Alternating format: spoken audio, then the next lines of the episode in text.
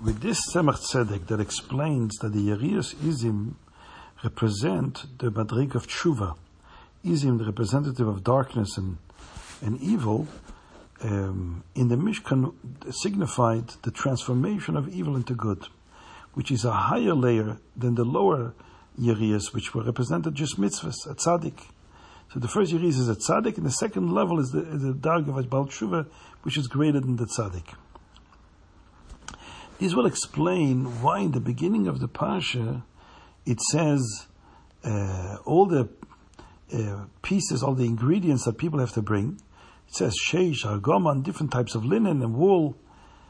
And then it says an izim, and goats. So Rashi says, why, you need goats? Why would we need goats? We need the hair of the goats. So Rashi says, indeed, that the Targum, when it says the word izim, adds one, one letter, meizim, meizayo, from goats, that which comes off the goats, the hair. But in the Torah, literally it says izim. They should donate goats. But obviously the Torah doesn't mean that. So why is the Torah then saying it? Have said, meizim, that which comes off from the izim. But according to the, this uh, of the Tzemach Tzedek, it, it, it actually makes sense because the Torah is trying to hint that the goat hair that was brought in the Mishkan was meant to signify what the goat represents, which is the world of darkness. That's why the Torah doesn't say the hair of the goat, but uses the word goat stam. And the Yerias are also called Yerias Izim. It is not called Yerias made from the hair of Izim. Um, this may be also explaining why it says that the woman they spun the thread from the goats when it was still attached to the goats. We don't find it by the other things, by the, by the lamb, by the sheep. Perhaps it has to do with the fact that the goat itself was the significance here. It's reminding us that the world of darkness can be transformed into light through the power of tshuva. And the Rebbe says a fascinating thing. This explanation of the Tzemach Tzedek will give us a, an insight into Gemara.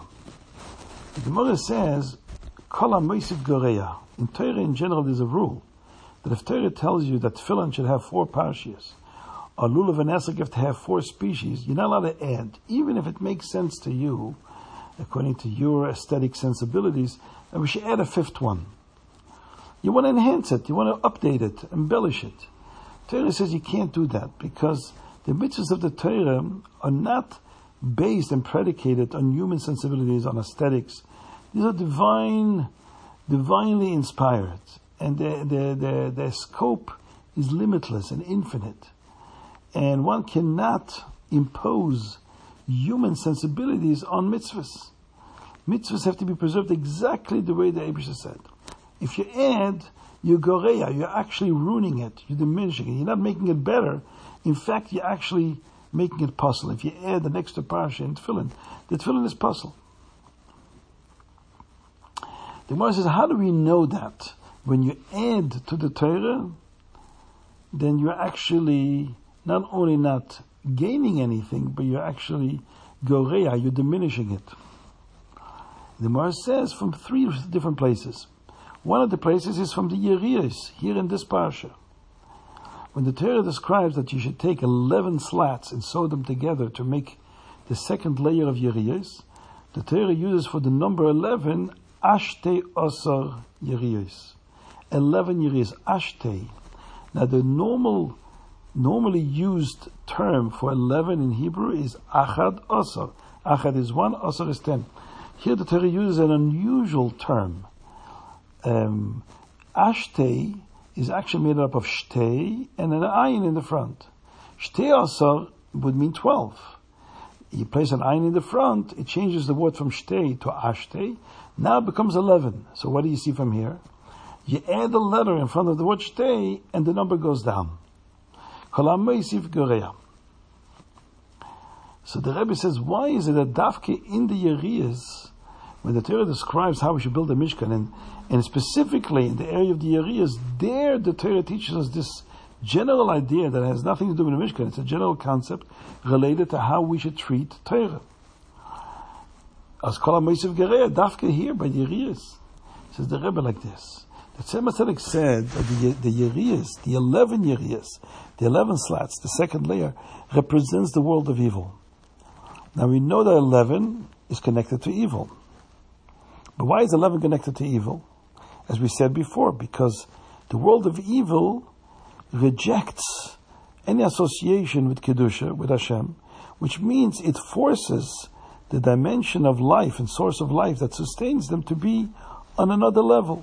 So what they're creating is instead of the number 10, which is the ordinary composition of any world, the basic design of creation, and they're forcing a, a, an 11th dimension, the, the dimension of God. The source of life itself remains outside them. So therefore, there is 11 dimensions. In other words, they're adding another dimension. They're mosif. This is the meaning. Dafke in Ashte also. Dafke by Yeriyas, the Torah teaches us 11, which represents the world of evil. What is, why is the world of evil connected to the number 11? Because they're adding a new dimension through their rejection of, of Elokus, the rejection of Hashem. By that, they're destroying themselves. They're, they're losing. They're going down in value. And, and that's why the Ashtiosa is taught, the Kolam is taught through the Ashtiosa, the number 11. The 11 is exactly that point of adding and through that diminishing.